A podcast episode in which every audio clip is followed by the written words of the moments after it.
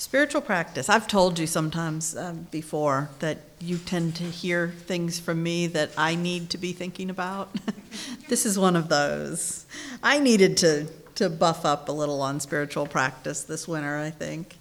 Um, so it, it does seem a good thing to uh, revisit from time to time. So um, I always go first to the definitions of things. So what is spiritual practice, right?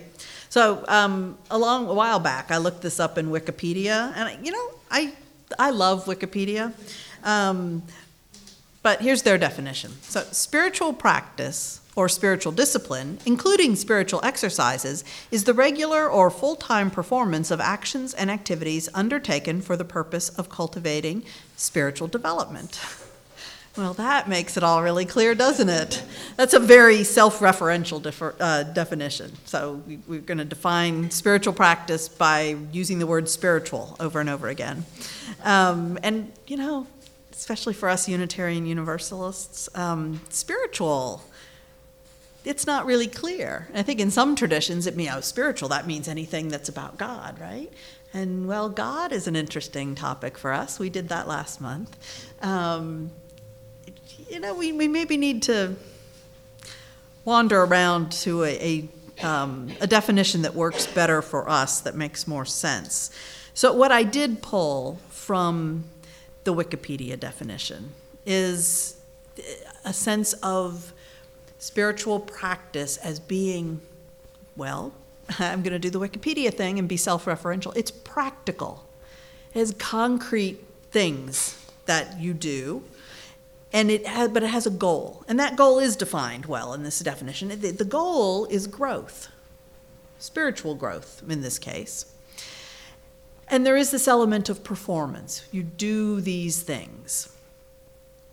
Um, I really, really appreciate uh, Islam in terms of understanding spiritual practice. So I don't know who in this room might be familiar with um, Islam and how it is practiced. You've certainly heard of, of many of their um, tenets, and but observant Muslims um, follow the five pillars of Islam. So I, I'm just going to list those here because I think it helps us get a handle on what spiritual practice might be. So the first is, and I, I'm going to do my best with these words, but I am not certain I know the pronunciation. Shahada, the profession of faith. So, and that's the classic statement, there is no God but God. There is no, there is no God but Allah. And Muhammad is Allah's prophet. Okay? That's the most important pillar. That's the first one. Second one, Salat, which is the daily prayer, five times a day. And it that pillar includes preparation for that prayer. So you wash before the prayer. You face Mecca. You use set bodily positions. You, and it's it believed to be a direct link between the believer and God. There's no intermediaries needed. It's, you know, the individual and their prayer mat and orientation toward Mecca. The third pillar, Psalm, fasting.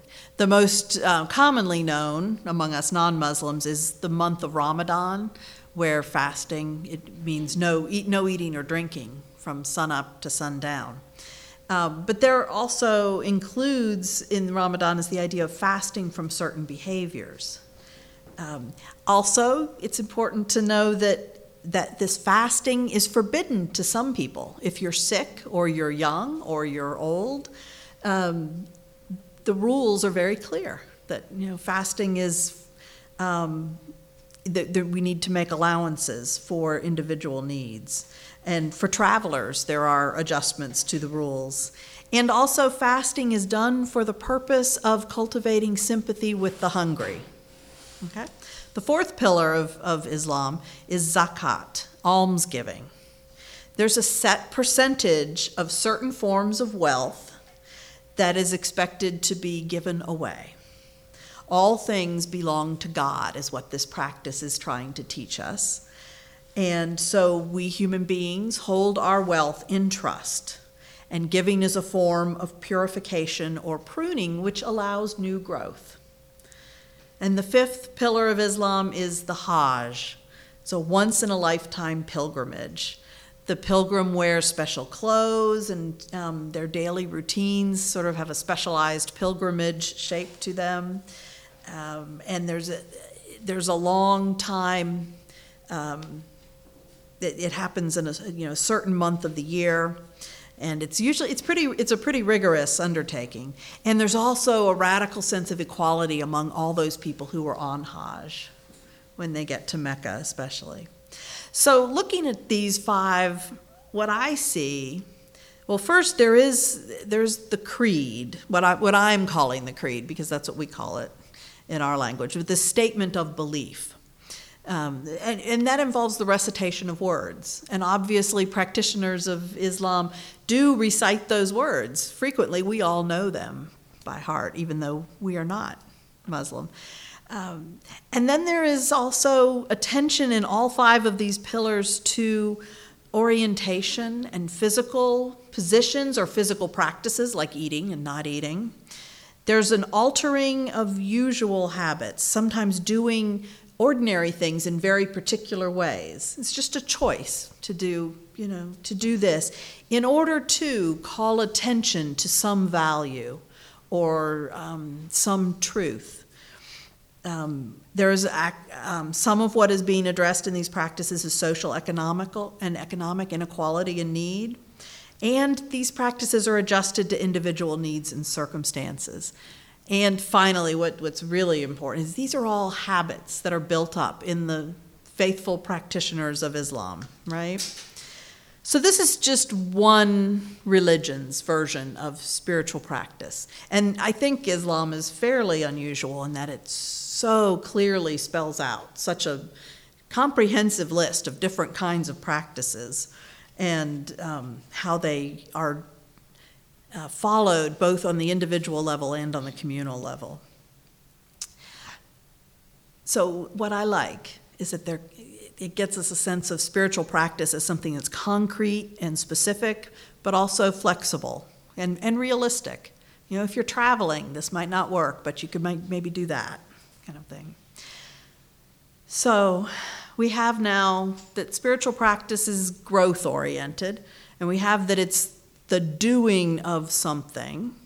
I want to add that it also can be individual or it can be communal. And I add this, this um, that, that spiritual practice, to really be real practice, has to be repeated. You don't learn to play violin beautifully by practicing one time. You repeat it. You don't learn how to connect with and understand or experience what is spiritual or of ultimate concern by thinking about it one day. You know, sitting here quietly in meditation is great, but repeating it is what actually moves us toward growth. So my slightly revised definition of spiritual practice is that it's a spiritual practice, or spiritual practices, are th- practices that are repeated. Ideally, they're repeated. Occasionally, you d- they don't get repeated. But repetition, I think, is important. And they do two things. They help us to be who we really are. In, uh, in ourselves, to be who we are as ourselves, and who we really are in connection. And if you've listened to me for more than, oh, maybe five minutes, you probably caught that this is, I'm all about everything is connected. And so every individual is their own self, and that is a mystery, and everything is all connected too. We don't, there, I do not, as much as I have this sense of myself as a discrete self, I am actually not separate from anything. I don't exist apart from everything else that exists, and you don't either. So that spiritual practice first helps us to be, and, and perhaps to understand, but I think more importantly to be who we really are. And the second thing is that it opens us to something. I have a list here. My list right now is delight and wonder and awe. Your list might be something different, but spiritual practices open us to an experience of something that our ordinary, regular, daily lives may not. You know, brushing my teeth is an important practice. It probably doesn't open me to any sense of connection. Although, I don't know, I could use it to meditate on the microbiome and the... which, which goes to really where I'm ending up is almost anything can be a spiritual practice. But, so those two things, I think that's what makes a spiritual practice. It helps us be who we are, and it opens us up, opens us to experiences of, of something that we wouldn't ordinarily experience. Um, so how? How how do you how do you do a spiritual practice, or more importantly, how do you find a spiritual practice? Um, I think looking at habits is a, an interesting way into that, and if you if you like thinking about habits, there's lots of tools in the world these days. It's in the ether very much to be interested in habits. So you can find people online, you can find books at the library, you can find podcasts, I'm sure, that will talk about habits and how habits form who we are, and that Um, I don't know, it seemed like when I was growing up, there was a lot of habits that, that was sort of said as a bad word. You know, you don't want to get stuck in a rut. You want to break, to be free is to break out. We're not culturally in that moment right now anymore. Now there's more attention to habits as something that create who we are, and that we can change those habits. We can tweak them. We can decide which ones are the bad habits and which ones are the good habits. It seems to be right now we're exploring the idea that being human is, to some extent, about being habituated to certain behaviors, to feelings, um, to ways of doing things, to ways of paying attention. So the question then for spiritual practice becomes, how do we tweak those habits? How do we create new habits that open us up? That how do we bring intention and attention to our habits? How do we pay attention to what we're doing and think about where we would like to be going? How do we think about, as Frank said during the introduction somewhere, how do we think about moving toward healing and wholeness, for example? How do I be, how do I learn to move in the world as if I am wholly myself, if, as if I am healed or able to be moving toward healing? Um, so the good news, I think, about spiritual practice is that you are already doing it. And I don't care what you're doing or not doing. You showed up here this morning. And this, gathering in community and singing songs, reciting the principles, um, doing joys and concerns is a wonderful spiritual practice done in community. Sitting in meditation for a few moments of quiet, listening to words that are inspiring. Um, all of these are spiritual practices, and I'm looking around and I recognize, I think, maybe all the faces in the room today, so you're repeating it too. So you're already doing spiritual practice. Um, and I've, I've always been curious. I think sometimes we we do living things. I think life always moves towards health and towards wholeness. Uh, and so it's interesting to me that we we do things that are spiritual practices, sometimes without knowing them. And I'll, I'll give you an example of something from my own life.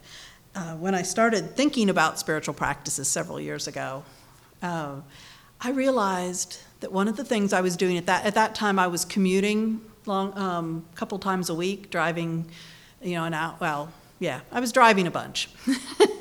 And I, um, like I have done always and still do, I notice when the hawks are flying overhead when I'm on the highway. You always see them, and I love them. I love to watch the hawks.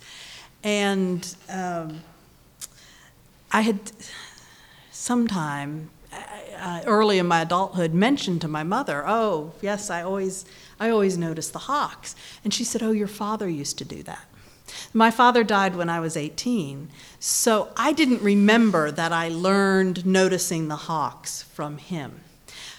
But once she told me, and I'm, I'm uh, you know, several, you know, many years later, a couple decades later, I'm spending lots and lots of time in the car and also learning how to be a minister and thinking about spiritual practices. And I realized, oh, this is one of my practices of remembering.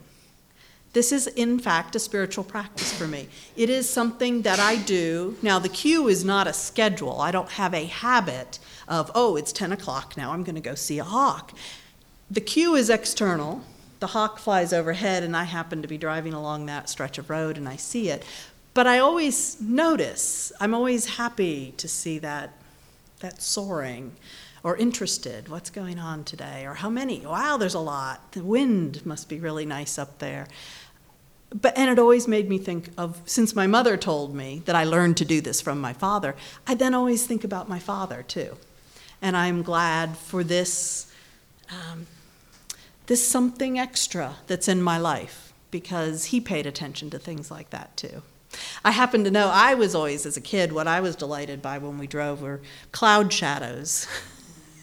And my mother tells me, has told me that now when she sees them, she thinks of me. You know, so this is the this is the kind of thing. But paying attention to that brings me back to my childhood. It brings me back to the fact that I am connected to these other people who have ridden around the world in cars with me. And it's a lovely practice.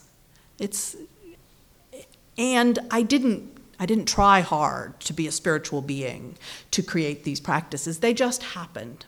And I'm willing to bet that there are many things in your own lives that are like that as well. So sometimes practicing being a human being just means paying attention to what we're already doing and doing it with a little bit of slightly different intention. The way that my noticing the hawks routinely became an intentional sort of remembering of my father. So how do you, how do you look for, if, if you were interested, maybe, in looking for spiritual practice or thinking about spiritual practice in your life? Well, I, I, this, I did this several years ago, and I've added to it since then, but I have a list of potential spiritual practices, and it doesn't matter what's on the list here, actually. The point is that it's very long.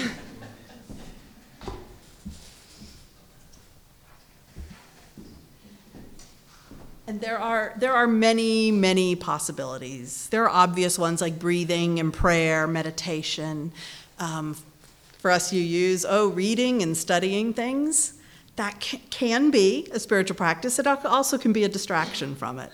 Some of what matters is your intention um, when you do it. But exercise can also be a spiritual practice.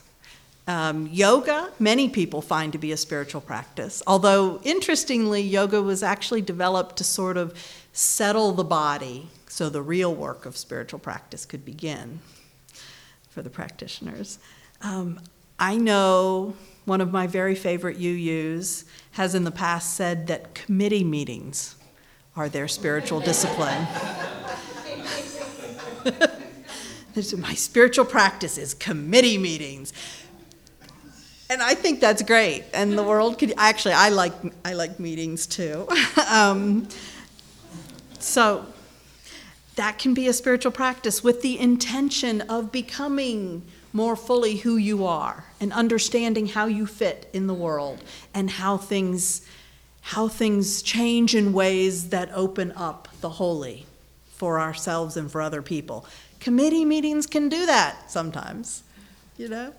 Um, dancing, singing, traveling, pilgrimage. So travel can sometimes just be travel, and sometimes travel can be eye-opening and enlightening and can show you the world and how you fit in it in a new way. Work. Work can be soul-numbing and mind-numbing, and work can also be a way in which we connect with the world and other people in the world. It, it can be either. So many of these things can be. Sleeping can be a spiritual practice. Many of us are sleep deprived. Sleeping can also be a way to avoid life. Things can go both ways. Um, sometimes an important spiritual practice is, is um, involves saying, I need help, therapy, counseling, spiritual direction, regular coffee dates with wise friends, um, perhaps gathering in, in groups that you know are nourishing for your soul, for your spirit. These can all be spiritual practices. There is something, though, that the folks who are experts on the topic of spiritual practice, which would not be me, they, there is something about solitude. And one can do solitude in groups. When we sit in meditation and are quiet with each other, we're doing both. We're being with each other and we are experiencing moments of solitude. But um, I found a wonderful paragraph from Wendell Berry. This is from The Unforeseen Wilderness. It's, he's a book he wrote about Kentucky's Red River Gorge. He says this: always in big woods, when you leave familiar ground and step off alone into a new place, there will be, along with the feelings of curiosity and exciting, excitement, a little nagging of dread. It is the ancient fear of the unknown, and it is your first bond with the wilderness you are going into. You are undertaking the first experience, not of that place, but of yourself in that place. It is an experience of our essential loneliness, for nobody can discover the world for anybody else. It is only after we have discovered it for ourselves that it becomes a common ground and a common bond, and we cease to be alone. So there is, I think, to a good balanced life of spiritual practice, I think you need to be looking for solitude, and do you have some of it in your life? Some of us have too much solitude and need to be looking for practices of being together with people. Um, but I think we all do well to attend to that solitude. Because yes, we are all connected, but no one's connected in precisely the ways you are. So you might think when you're trying to figure out about it, there's all kinds of good questions. Um, I got, I loved... From the book, what is the special song that only you can sing? That's a good question. That might lead you to all manner of spiritual practices. Um, what is it that brings you to yourself, to your gifts and how they come alive in the world? Maybe you should practice something very small. Be in the habit of doing that with the intention of considering, what is it? What is my special song? Um, every now and then, with U U's, I really like to read from the Bible because there's some good stuff in there, actually. This is actually in our hymnal, so it's been pre-screened. It's Unitarian Universalist approved. It's number six ninety-nine, if you don't believe me. Um, it's from the letter of Paul to the Philippians. And he says, whatsoever things are true, whatsoever things are honorable, whatsoever things are just, whatsoever things are pure, whatsoever things are lovely, whatsoever things are of good report, if there be any virtue and if there be any praise, think on these things. So that's a good place to start too. I like that there's lots of options. If honor doesn't work for you, you can go to lovely. You know, um, if good report makes no sense, think about purity, um, truth, and No. Think on those things. So what things does it help you to think on? Maybe even just noticing that. Because um, ultimately, we can't do the work of self-awareness and discernment. And oh, here's the other thing I forgot to say. I do think finding the right spiritual practices involves experimenting. And that's a lifelong process. Because what I did that worked really well for me when, say, I was a brand new mom, what, what I did then, and probably the only thing I did then, was to write down, I had a little gratitude journal. And every night I would list things I was grateful for. And when you have a small child, there's always something. Um, You know, but it was like the sky was blue, or he was crying and David took him outside and he stopped crying. Yay! Um, there's, it's, you know, I kept a gratitude journal. Um, I haven't done that in years now. I, I move on. I'm always, I'm always experimenting with different things. I, I probably don't do enough of the consistent repetition. Um, but you can't really get to discerning what spiritual practice might be good for you, I think, without considering why bother anyway. There is this sort of this goal of growth. And so, okay, so like, why? I mean, why is it that is it, is it our third principle? I wrote that down somewhere, because one could, as a spiritual discipline, memorize our seven principles. That would be, that would be really useful, especially if one were a minister. Um, but our third principle is acceptance of one another and encouragement to spiritual growth. So why is that so important to us? Why do we put that in that long list? And that list that includes the worth and dignity of every person and the creation of justice in the world and the, the right of conscience and the use of democracy. Go vote. Ryan's right. Um, world community, peace and liberty for everyone. Um, why is this encouragement to spiritual growth in there, in that list? Um, and I think it's because those seven principles actually all belong together. And you can't do the justice without a solid sense of yourself. You can't do it in ways that are sustainable and helpful and move the whole world toward more love and more justice if you are unsteady, if you don't know who you are, if you don't have a well-developed sense of, I'm going to call it humility, and I mean humility the way I did a sermon several, I don't I don't remember when, um, but humility I don't mean in the sense of, oh, I'm so little. I mean humility in the sense of knowing truly who you are and how you fit into things. And, you know, the way you fit is everything's connected, remember? So it's not a small vision of who we are at all. When you know that the what is about your life and who you are is what you're going for. That's what you want to know better. And when you know that what you want to be about is being connected to creating more love and more justice in the world, then I think it's a little easier to figure out which practices might help. And I, I, I want you to think humbly, and by here I do mean kind of bring bring your expectations down a little bit, because you can follow clickbait all day that says, oh, ten ways to make sure you're X, or seven ways to do this right, or you've been doing this wrong. Here's the right reason. Here's the right way and how to do it. Um, and those only get you so far, because we are all different from each other. And we all have Um, our own spiritual path, and those are different from each other. So, if we are seeking humility and justice, I think there's a couple of tricky things. One, I think to be human, and, and the things I've been reading about neuroscience and how our brains work and such, it kind of keeps um, reinforcing a, a, an intuition I've had for years that in every situation, one of our really basic choices is to move and act out of fear or out of love. And I think these are actually like different parts of our brains, and it's some, it's partly just which ones get activated.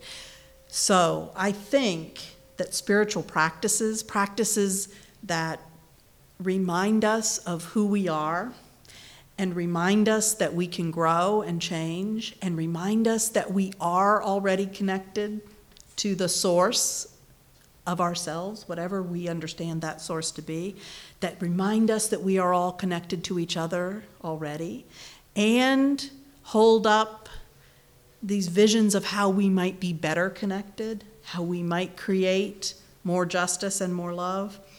Those practices help us in the moments when life happens to choose love. So when you're having the week that's humming along and your life is fine and the people around you start spinning out, maybe significant people, maybe people whose spinning out really matters to you and you have to pay attention, or the new thing gets added, the new task, um, or something in your own life, your health, or um, a mistake you made that you didn't know, and somebody brings it to you and tells you, oh, look. um, when, when these things come up, because they will come up, life always happens, then we have a chance, if we've done our work of practicing, remembering who we are, we have a chance of either being, already knowing that we're connected, that we have value, that we can choose love, or we have a habit of doing something that calls us back to that. So we can either choose to try that right there in that moment, whatever our practice is. Okay, what am I grateful for here? You know, my so-and-so who has dumped all this stuff on me, it feels safe to tell me all this. That's a good thing, to be connected. You know, we can, we can remind ourselves, or because we've made it a habit, we're going to eventually get to the next time we're scheduled to do that thing. And we go, oh, oh, yeah, maybe I want to go back and rethink how I responded, or re-engage in that conversation, or just adjust my own attitude, or allow myself to leave that and, and continue with the work I'm doing. So this being humble, being, seeking humility, a true sense of ourselves, and creating justice is a really hard and a really necessary project. It involves knowing ourselves. It involves being able to return to ourselves when we get knocked a little off. And it it it, it requires a, a feeling um, of connected. It requires that we feel, I cannot read what I wrote. Anchored. That's a good word. Yes, that was worth reading. It requires that we have an anchor, that we know we know we're okay, that we can turn return to a felt sense of being okay when we get knocked off that feeling, and that we know we are supported. We are not here all alone. Um, and and we have some we have some habits that help us remember that we are not alone. So those, I think, are the fruits of, of spiritual practice, and I find them very helpful in moving through the world. And I want to visit a story, yeah, um, that just um, also says, whatever your spiritual practice, you need to keep a little lightness about it and a little bit of flexibility, because life and spiritual growth never ever go exactly as planned. So this is a story, it was written by Kate Compton, or written down anyway, it was in a collection. It's called The Water of Life, and um, there's three people. They go out searching for the water of life. They've heard there's a spring somewhere, they want to go, they'll drink from it, they'll, they'll have imbibed the water of life, and things will be great. The first one was a warrior, and so he reckoned that getting to the water of life would be a... Um, would be a big undertaking, and that that water was going to be a mighty torrent rushing over a cliff. So he went in full armor with all his weapons, believing, believing that he could force the water to yield. Second person was an enchantress. So she reckoned that the water of life would be extremely magical, of course. Um, perhaps it's a whirlpool or a geyser, something she would need to manipulate with spells. So she went in her ceremonial garb, and, you know, her, I'm imagining she carried her spell book with her, because she knew that she would need to be able to outwit the water of life. The third was a trader. He reckoned that the water of life would, of course, be very costly. Maybe it's a fountain of pearl drops or diamonds. So he loaded up all his clothes and his bags and everything he could carry with money, hoping that he'd be able to buy the water. So it turns out it wasn't a torrent or a waterfall to be intimidated by force. It wasn't a whirlpool to be charmed with spells. It wasn't a fountain of pearl drops or diamonds that could be bought. It was just a teeny tiny sparkling spring coming up out of the ground at the base of a tree. So, to actually drink it, what you had to do was get down real close to the spring and drink from the ground. This caused problems. The warrior had his armor. He couldn't bend. The enchantress could bend, but, you know, that ceremonial gown was kind of precious. The embroidery around the bottom was sure to get muddy. And then the, you know, the trader was so loaded down, he'd barely managed to walk to the spring, let alone actually maneuver around getting his mouth anywhere near the water.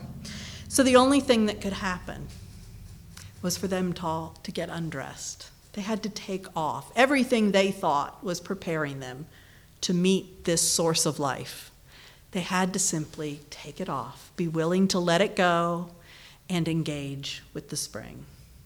Down, you know, down low, close to the ground. And then they could kneel to drink from the water of life and receive its sweet, cool, startling benefits. So, whatever sort of spiritual practice you have or decide that you'd like to try, and I do recommend just trying and not worrying about it if it doesn't work, try something else. But whatever you do, be prepared, just somewhere in the back of your mind, tuck away this knowledge that it might turn out sometime that you've not been able to guess at all what's coming at you. And what you might need to do is step outside of everything you've been doing, all the clothing, all the tools you've brought, and just be in the moment with whatever is in front of you. And that too is a spiritual practice. So I'd like you to remember this. And I hope your spiritual practice will help you to remember this. Within us and all around us is our source. My hope is that we each find the practices that teach us to return to it, to heed it, and to honor it and all that is. May it be so.